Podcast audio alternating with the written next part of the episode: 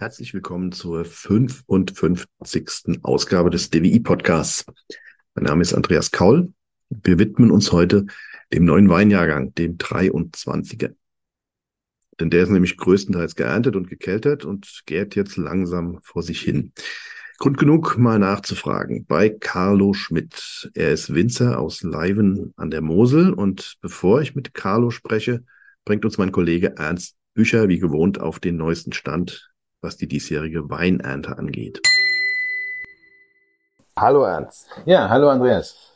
Ernst, wir haben heute den 18. Oktober. Wenn man sich auf den einschlägigen Social Media Kanälen umschaut, dann sieht man seit Wochen Posts der Winzer und Winzerbetriebe, die das Ende der Weinlese verkünden. Und jetzt kamen auch welche von der Mosel, die sagen, wir sind fertig. So langsam dürfte die Hauptlese überall vorbei sein. Hast du da einen Überblick?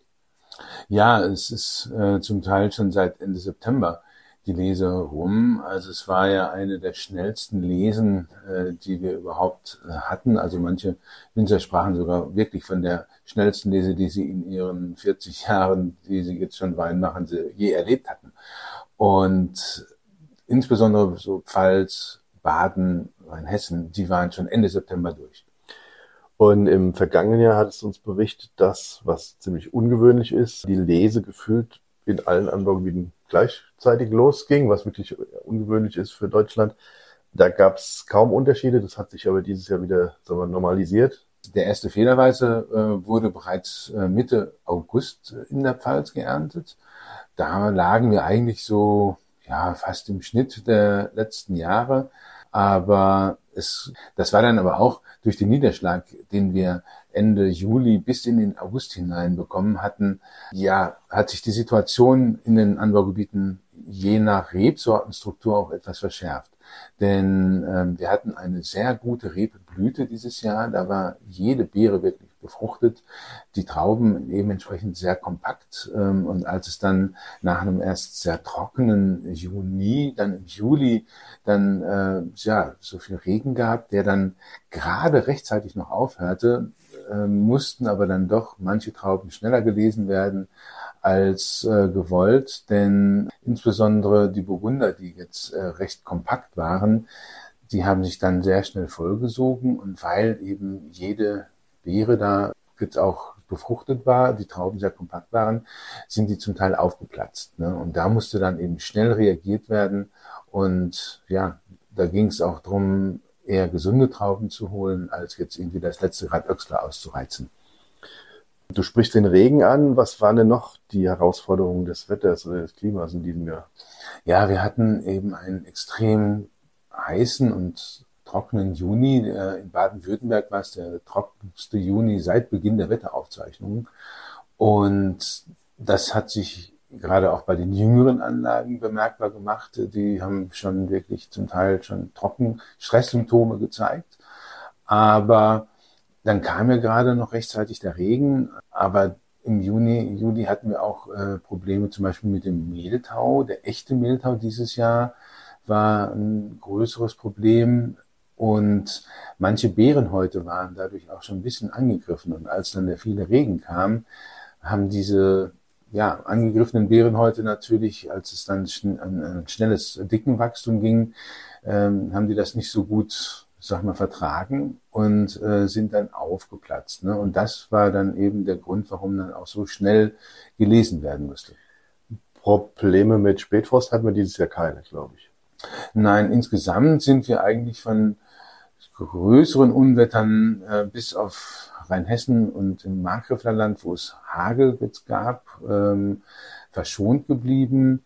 Die Witterung an sich war auch später dann im äh, September ja wunderbar. Wir hatten ja noch Sonne bis in den äh, Oktober hinein. Davon haben vor allen Dingen äh, die Rieslinge profitiert. Ne? Und die auch äh, insbesondere in den, in den kühleren Regionen, also an der Nahe oder auch an der Mosel und und vor allen Dingen auch äh, sogar in den äh, ja, östlichen Regionen, also Sachsen, Saale, Unstrut, die haben ja in diesem Jahr wirklich ein Plus äh, von 23 Prozent in Sachsen und von 13 Prozent äh, in Saale, Unstrut, jetzt im Vergleich zum langjährigen Mittel, haben die die eingebracht und äh, sind natürlich sehr glücklich, aber das war jetzt auch der guten Blüte geschuldet und die hatten nicht so viel Regen abbekommen wie wir hier im Südwesten. Mhm. Und generell die Mengen in diesem Jahr, die Qualitäten, was kann man sagen? Ja, bundesweit äh, läuft es jetzt so auf eine Erntemenge raus, die sich so ein Prozent unter dem langjährigen Mittel von äh, 8,8 Millionen Hektolitern äh, bewegt, die wir so in Deutschland haben. Ähm, das ist im Vergleich zum Vorjahr ein Minus von drei Prozent. Also das liegt sicherlich daran, dass eben die, die größten Anbaugebiete, äh, Pfalz, Rheinhessen und, und ähm, Baden, die machen ja schon rund zwei Drittel der, der deutschen Rebfläche aus. Die bewegen sich eigentlich alle so um den Durchschnittsertrag, äh, auch der letzten Jahre. Gibt es da Ausreißer nach oben oder nach unten, dass irgendwie ein Anbaugebiet besonders viel hat oder besonders wenig?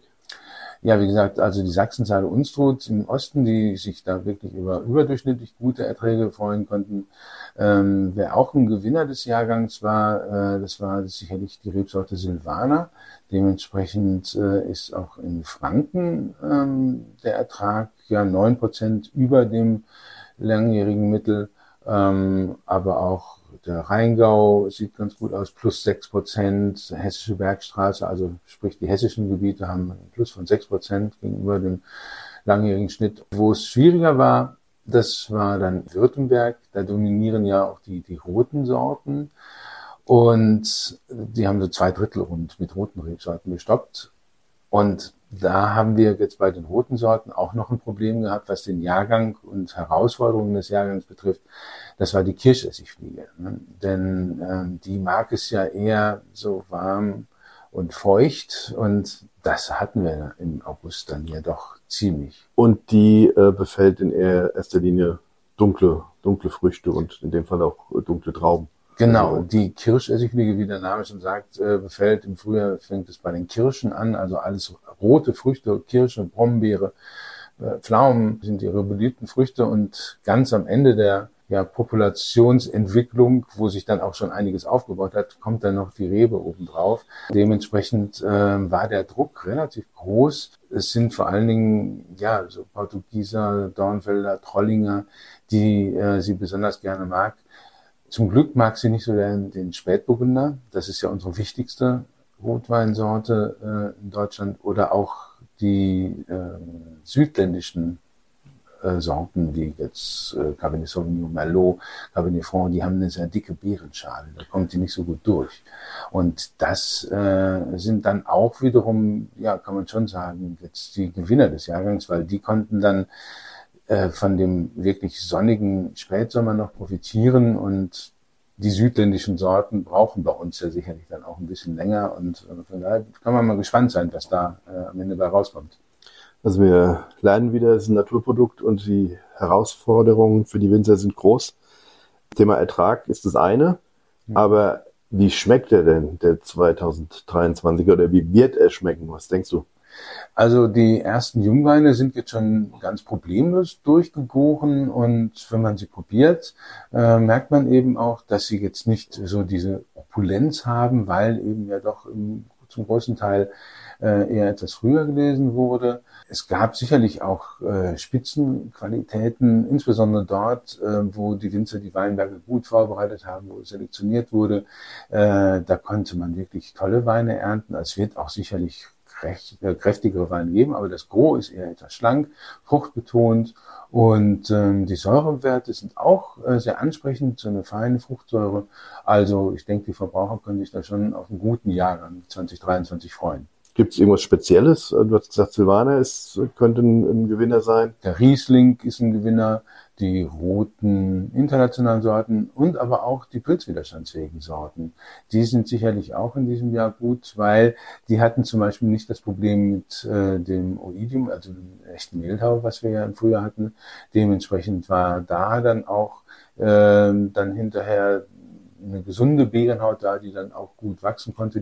Die Trauben äh, der ähm, Pilzwiderstandsfähigen Sorten, die sind halt auch lockerbeeriger. Ne? Die sind dann nicht so anfällig äh, dafür, dass sie aufplatzen. Und die sind sicherlich auch gut geworden, ja. Das klingt doch verheißungsvoll. Dann sind wir gespannt, was sich im Keller entwickeln wird. Ernst, ich danke für den guten Überblick und fürs Gespräch. Vielen Dank, gleichfalls. So, und jetzt bin ich mit Carlo Schmidt verbunden vom gleichnamigen Weingut. Der ist Winzer in Leiben an der Mosel. Hallo Carlo. Hallo Andreas. Euer Weingut ist in Leiben beheimatet. Das liegt an der schönen Mittelmosel, ziemlich genau zwischen Trier und Bernkastel. Stell deinen Betrieb doch mal bitte kurz vor für uns. Das Weingut Carlo Schmidt liegt, wie du schon gesagt hast, in Leiden, genau an der Mittelmosel, genau zwischen Trier und Bernkastel, äh, genau an der Mittelmosel. Wir bewirtschaften hier ähm, 90 Prozent Riesling. Also Riesling ist wie an der ganzen Mosel auch bei uns die Hauptrebsorte und der Rest verteilt sich auf 5% Weißburgunder und 5% äh, Müller-Thurgau, Silvaner. Und eine Sache ist mir aufgefallen auf den Etiketten oder auf der Website, da, ähm, da begegnet einem so eine kleine stilisierte Eule. Was hat es denn damit auf sich? Ja, genau. Die Eule ist so unser, äh, unser Symbol, unser Wappentier geworden. Äh, das hat damit zu tun, dass äh, in einem unserer Weinberge, im Neumagner Rosengärtchen in der Parzelle, das ist eine Steilslage, Terrassenweinberg, also 100% Handarbeit, der Weinberg ist vor dem Ersten Weltkrieg noch gepflanzt worden, also uralte wurzelichte Reben. Und in der Parzelle lebt tatsächlich ein Uhu, eine Eule, ist riesengroß und begegnet mir eigentlich immer wieder, wenn ich da bin. Und der Weinberg wurde 98 gekauft von meinem Papa und 98 bin ich geboren. Da kam immer so das, äh, das ist dein Weinberg und da habe ich auch meine, meinen ersten Wein rausgemacht aus der Parzelle. Und als ich dann den ganzen Betrieb quasi übernommen habe, das Kellermäßige und auch im Weinberg draußen alles, da wollten wir auch, dass mein Name auf den Etiketten steht. Und dann haben wir neues Etikettdesign 2019, also mit dem 19er Jahrgang. Und dann äh, haben uns der Grafiker gefragt nach einem Symbol oder eine, einem Wappentier. Und das hatten wir so ja noch nie oder gab es bei uns in der Familie nie. Da ist mir irgendwie die Eule eingefallen. Und seitdem ist halt die Eule unser Wappentier. Wir zeichnen das Gespräch heute am 19. Oktober auf. Wie ist bei euch der Stand der Weinlese? Seid ihr durch? Ja, genau. Wir sind äh, am letzten Sonntag, ich glaube, das war, ich gucke auf den Kalender, genau am 15. Oktober äh, sind wir durch gewesen, haben wir die letzten Trauben, die letzte Presse gekeltert. Und das ging, äh, es war ein richtiger Turboherbst bei uns, äh, fing sehr früh an für die Mose. Eigentlich sind wir so ein bisschen klimatisch, ein bisschen kühler, deswegen dauert es bei uns ein bisschen länger mit der Lese, aber wir haben am 13. September angefangen, 15. Oktober fertig geworden, also knapp äh, einen Monat, vier Wochen haben wir alles durchgepowert. Wie muss man sich da so praktisch vorstellen? Äh, also ihr, ihr wartet sozusagen oder ihr schaut, wie, wie die Trauben reif werden und dann irgendwann kommt der Startschuss, jetzt kann es losgehen. Ähm, und dann ist ja wahrscheinlich Ausnahmezustand. ja, so ungefähr. Ähm, jeder wählt den Startschuss natürlich für sich. Man sagt immer so grob 100 Tage nach der Blüte, da wird gelesen. So lange brauchen die Trauben, um zu reifen, aber es, die Trauben ähm, reifen mit der Vegetation vor sich hin. Und da sieht es halt so aus, dass man, äh, das merke ich, ich bin ja noch relativ jung, ähm, habe seit dem 18er Jahrgang mache ich alles selber, Weinberg und Keller und äh, man lernt mit jedem Jahr seine Weinberge immer besser kennen, seine Parzellen. Und man äh, wenn man drin arbeitet, merkt man auch so ein bisschen, äh, ah, hier ist der Boden ein bisschen tiefgründiger, hier ist der karger, hier ist sehr hoher Steinanteil, das ist dicker der Boden, der ist fetter, die Anlage steht ein bisschen trocken und je nachdem ist jede Anlage so ein bisschen eher reif als die andere. Und äh, je nachdem, wir haben auch noch äh, Weißburgunder und Trevana, ein bisschen früher reifende Rebsorten. Mit denen geht's dann los oder ging es dann auch los am äh, 13. September, wie gesagt, mit dem Müller-Thurgau, Trevana. Ähm, und die Rieslinge sind ein bisschen später reifender und deswegen wird das dann danach gemacht. Aber dieses Jahr war es so wie die letzten Jahre leider in Anführungszeichen immer sehr, sehr heiß. Äh, Trockenperioden im Sommer sind mittlerweile gang und gäbe. Das ist gewusst und da heißt die Reife auch relativ früh. Ich weiß noch, vor, ich glaube, zwei Jahren war es, da haben wir am 6. November die letzten Trauben gelesen. Und äh, das hat auch so ein bisschen damit zu tun, wir haben bei uns im Betrieb vor allem oder fast nur alte Reben. Hier in Neumagen, wo der Uhu herkommt, sage ich mal, das Rosengärtchen, die sind vor dem Ersten Weltkrieg gepflanzt. Viele sind in den äh, 60er, 70ern gepflanzt worden und die alten Reben sind ein bisschen äh, abgehärteter und denen macht so Wetterextreme weniger aus als junge Reben. Die reagieren da nicht so stark drauf und äh, bringen kleinere Beeren, die sich bei Starkregen jetzt nicht direkt abquetschen, aufplatzen und faulen, wo man dann unbedingt reagieren müsste und sofort alles ernten muss, bevor das wegfault. Das heißt, da kann man schön langsam äh, auch ein bisschen entspannter in den Herbst reingehen, auch kühle Nächte mitnehmen, die am Ende vom Herbst eher kommen und so das Ganze ein bisschen rauszögern, bis die Trauben wirklich super reif sind und geschmacklich toll sind. Und das war dieses Jahr trotzdem der Fall, auch wenn es, es ging halt früher los. Es ging jetzt nicht bis zum 6. November wie die letzten Jahre manchmal, aber ähm, wir haben trotzdem super Qualitäten geerntet. Und wenn ihr das, ähm, ja sagen wir mal, relativ zügig ernten müsst, gibt es auch die Möglichkeit, dass man durch einen Weinberg mehrmals durchgeht? Das ist ja so der Idealfall, dass man sich dann, dann das rausholt, was man jetzt gerade in dem Moment braucht und die, die anderen Trauben noch hängen lässt. Wir haben so Parzellen, ähm, das merkt man auch so ein bisschen, die Lagen ähm, eignen sich manchmal für, für bestimmte Weine sehr gut. Zum Beispiel so ein, äh, in der Laurentiuslei haben wir Weinberge hier bei uns äh, gegenüber von Leiven, Richtung Köverich. Ähm, das ist eine Parzelle, die nehme ich immer für Kabinett, auch für feinherbe Lagenweine, weil das ist eine Lage, das Terroir bringt einfach sehr viel Frucht an sich mit. Die, die, äh, die Moste, die werden alle, die Weine alle spontan vergoren bei uns. Das heißt, es kommt viel auf die Lage, auf das Terroir an, wo die Trauben herkommen. Das spiegelt dann auch viel davon wieder. Und diese Lage ähm, hat einfach so einen fruchtigen Charakter, bringt immer eine schöne Frucht mit. Deswegen passt das sehr gut für Kabinett. Und das sind dann so die ersten Riesling-Trauben, die wir für den fruchtsüßen Kabinett reinholen, dass der nicht zu viel ähm, zu dick wird, sage ich, dass man zu viel Alkohol bekommt. Das wird immer so als erstes gelesen von den Rieslingen und da hangelt man sich so ein bisschen durch. Man weiß, die Patienten sind ein bisschen früher dran, die werden als nächstes gelesen. Und ähm, die trockenen Lagenwein, GG-Sachen, das dauert noch ein bisschen, weil wir da wirklich eine super schöne Reife haben wollen. Und da sind wir auch dieses Jahr ähm, mehrmals durchgegangen. Wir sind durch die ganzen Steillagen einmal durchgegangen und haben einen Arbeitsschritt gemacht und sind äh, hingegangen, haben die dritte Traube am Trieb weggeschnitten. Für die, die sich jetzt nicht so gut damit auskennen, das muss man sich so vorstellen. Ähm, man schneidet im Winter zwei Ruten an, die werden dann auf den Draht gebunden. Also Ruten heißt zwei, zwei Rebzweige, wenn man so will. Genau, genau, danke. Zwei Rebzweige, die werden auf den Draht gebunden und da an den Zweigen, wie du sagtest, sind so Knospen dran. Aus den Knospen wachsen dann Triebe raus während der Vegetation. An diesen Trieben hängen dann Trauben. Und dieses Jahr war es so, dass wir einen relativ starken äh, Traubenansatz hatten. Also der, die Quantität war sehr gut zu erwarten. Das hieß, es hing überall drei Trauben am Trieb, was so das Maximale ist.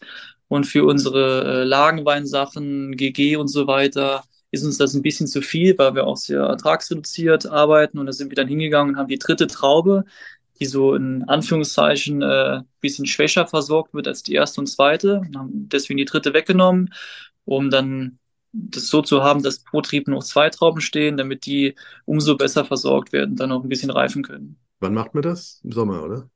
Nee, nee, ja gut, das kann man im Sommer machen. Ähm, das heißt im grünen Lese, da werden die Trauben einfach auf den Boden geschnitten. Aber weil wir sowieso, ein, äh, also an der Mose darf man ja sogar noch 125 Hektoliter, 125.000 Liter auf einen Hektar ernten, äh, 12.500 Liter auf einen Hektar ernten, so. Und ähm, wir ernten so 6.000 Liter im Durchschnitt auf den Betrieb, äh, auf den Hektar. Deswegen sind wir sowieso äh, ertragsreduziert, auch allein durch das, also wir machen da nichts, wie du mit dieser Grünlese meintest, wir schneiden keine Trauben im Sommer auf den Boden, weil die Parzellen eigentlich von sich aus den Ertrag äh, vorgeben. Wie gesagt, alte Reben, die bringen nicht mehr so viel äh, Ertrag. Und dann äh, diese Trauben werden aber für andere Weintypen einfach benutzt. Also die sind jetzt äh, am Anfang, relativ am Anfang, so Anfang Oktober, glaube ich, lesen gegangen. Und das wird dann auch für so Gußweinsachen benutzt oder äh, es kommt vielleicht im Kabinett dazu. Das muss man mal gucken, wie sich das alles im Keller entwickelt.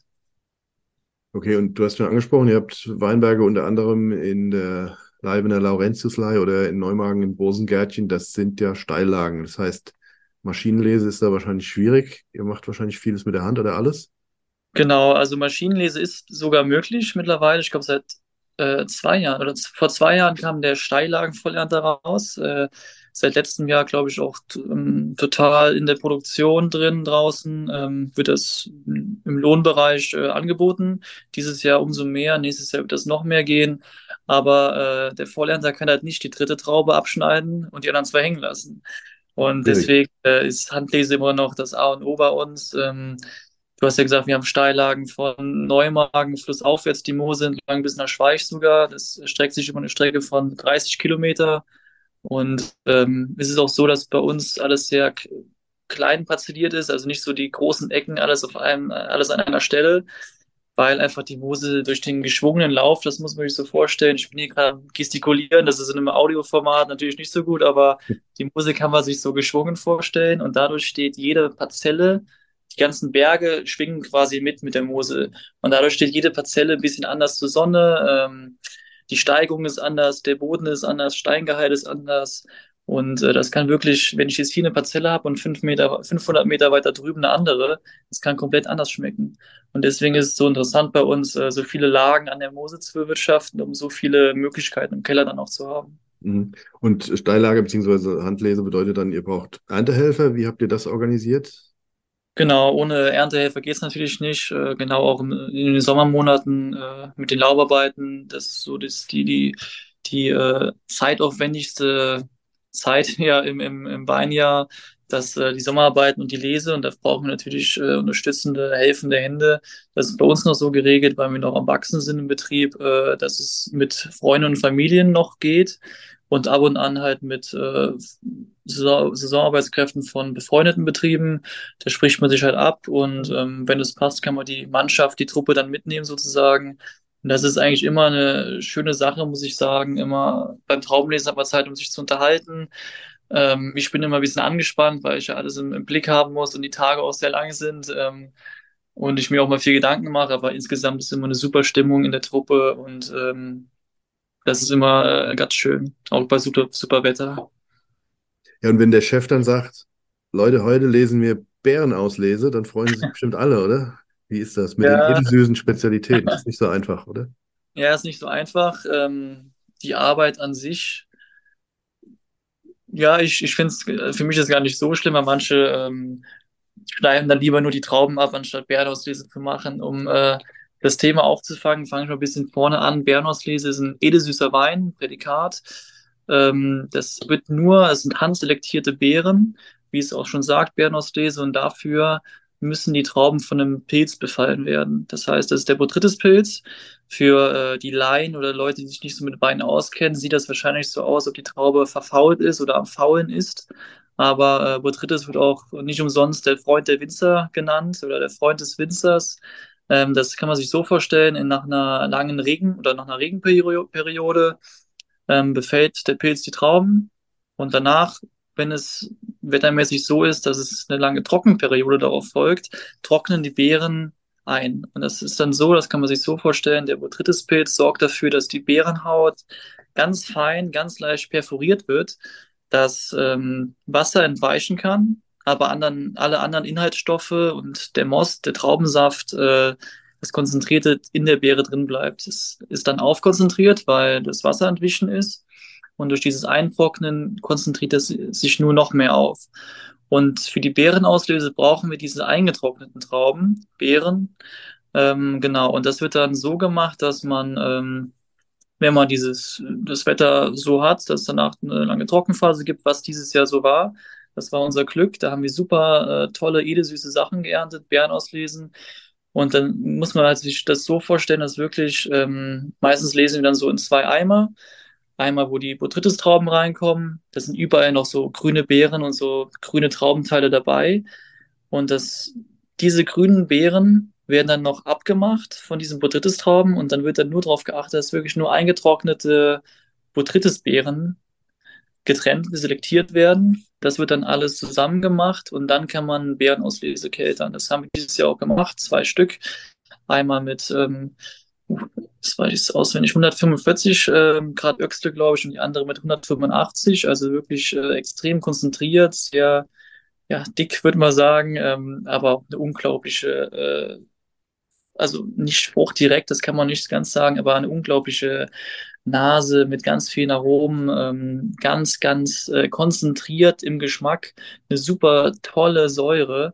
Da bin ich wirklich gespannt, ähm, wie sich das entwickelt jetzt in der Gärung und wie es dann fertig schmeckt. Ähm, das sind immer so, ja, schon so kleine Highlights. Das ist immer ein mega Aufwand, mega viel Arbeit. Ähm, aber am Ende, gerade wenn es abgefüllt ist, ähm, ist es, da weiß man schon, wofür man es gemacht hat. Und wenn man sich vor Augen führt, wie das jetzt hergestellt wird, dann äh, versteht man auch, warum die Flaschen ein, ein, zwei Euro teurer sind als, sagen wir mal, ein normaler Wein. Muss so sein, Einfach muss so sein, Arbeit und der Ertrag ist ja auch niedriger, aber ist auf jeden Fall eine tolle Sache. Ähm, Beeren auslesen oder auch Trockenbeeren auslesen. Ähm, du hast eben gesagt, die Tage sind kurz während der Weinlese. Wie viel, wie viel Schlaf hast du so? Ähm, ja, mit dem Schlaf geht's eigentlich noch so. Die Tage sind eher gefühlt eher lang, also wir nehmen kein Ende. Hm. Es geht nämlich halt morgens um äh, 6 Uhr los ungefähr und abends ähm, ging es immer so ja 8, 9 Uhr. Aber ähm, Schlaf hatte ich, muss ich sagen, eigentlich immer genug, weil ich bin dann auch, wenn ich fertig war, ins Bett gefallen, um 9 Uhr geschlafen und dann halt um 6 Uhr aufgestanden. Das geht dann von den Stunden her oder um halb sechs, um 6 Uhr angefangen.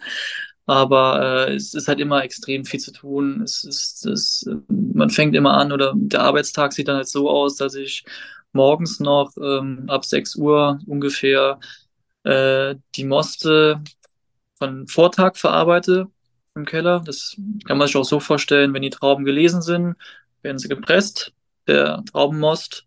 Der Traubensaft wird dann im Tank ähm, über Nacht liegen gelassen, über die Schwerkraft, über Sedimentation, Sedimentation trennen sich dann die Trubpartikel von dem ähm, klaren Most. Und das zieht man, das Klare zieht man dann am nächsten Morgen ab.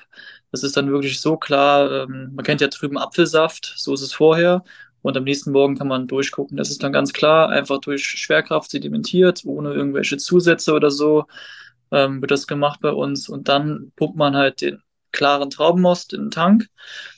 Und da vergärt er dann spontan, fängt irgendwann an zu gären. Meistens so nach zehn Tagen war so immer die Regel. Aber weil es jetzt so warm war, sind die Moste sehr warm reingekommen und da fing das schon früh an zu gären. Sonst hat man immer so Zeit gehabt, bis das anfing. Aber dann gärt das vor sich hin, spontan. Und äh, die Weine werden dann im trockenen Bereich auch ohne Schwefel auf den Vollhefen liegen gelassen bis, äh, bis April, Mai, so die Zeit. Da wird bei uns immer filtriert und abgefüllt. Und die Gärung kann dann wirklich auch bei den trockenen Sachen, ähm, wo dann die ganze Zucker vergoren wird, ähm, bis, bis Januar, Februar, sowas geht das dann. Da lassen wir den Weinen sehr viel Zeit.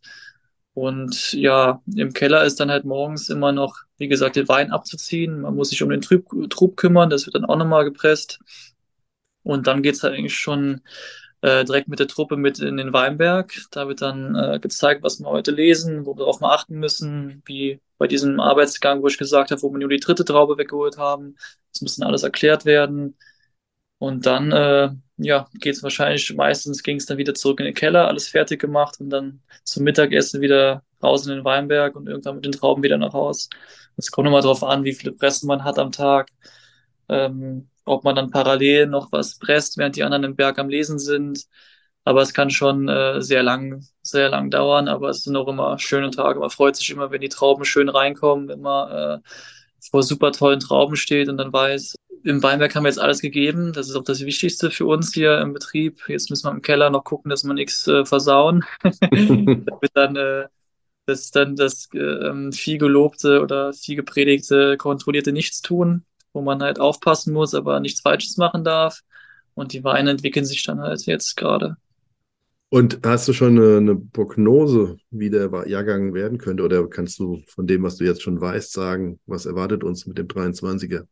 Ja, die Weine sind ja gerade am Gären oder haben gerade angefangen zu gären. Und dabei äh, wird dann jeden Morgen immer ähm, die Gärung kontrolliert. Das heißt, dann dieses Mostspindeln ist das. Das heißt, der Gärverlauf wird überprüft, der Zuckerabbau wird überprüft über dieses Mostspindeln und dabei kommt dann auch immer so eine kleine Probe auf die Zunge, wo man die Weine auch immer schön begleiten kann während der Gärung, das alles auch irgendwo nachvollziehen kann. Das ist auch mal sehr spannend, die Entwicklung der Weine zu beobachten.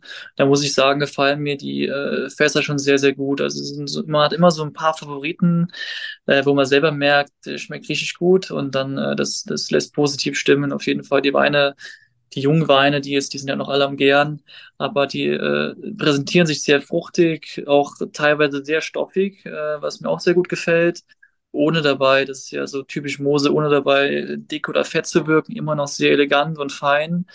Ähm, es, auf jeden Fall lässt es mich sehr positiv stimmen und ich freue mich auf den Jahrgang 23. Ich freue mich mit dir drauf und danke dir fürs Gespräch. Wünsche dir noch ein paar ruhige Tage jetzt beim kontrollierten Nichtstun, wie gesagt genau. hast im Keller. Ich glaube, so ganz nichts ist es nicht, was man da macht. Danke fürs Gespräch und ja, bis demnächst. Alles Gute. Ich danke auch. Tschüss. So, wir sind am Ende unseres Podcasts angekommen. Zum Schluss noch ein Hinweis in eigener Sache. Am 9. November findet unser nächstes Online-Seminar statt. Thema ist dann Wein und Speisen. Fernsehkoch Frank Brunswick und Sommelier Sebastian Liskes vom Restaurant Favorite in Mainz werden den Teilnehmern dann gemeinsam das Thema näher bringen. Ein paar praktische Pairing-Übungen wird es auch geben und wer sich Tipps abholen will, welchen Wein er zum nächsten Menü öffnen soll, kann dann auch die Meinung der Experten einholen. Und das Beste daran, die Teilnahme ist kostenlos.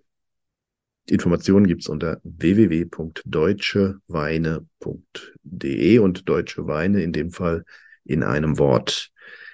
Das war's für heute. Danke fürs Zuhören und bis zum nächsten Mal.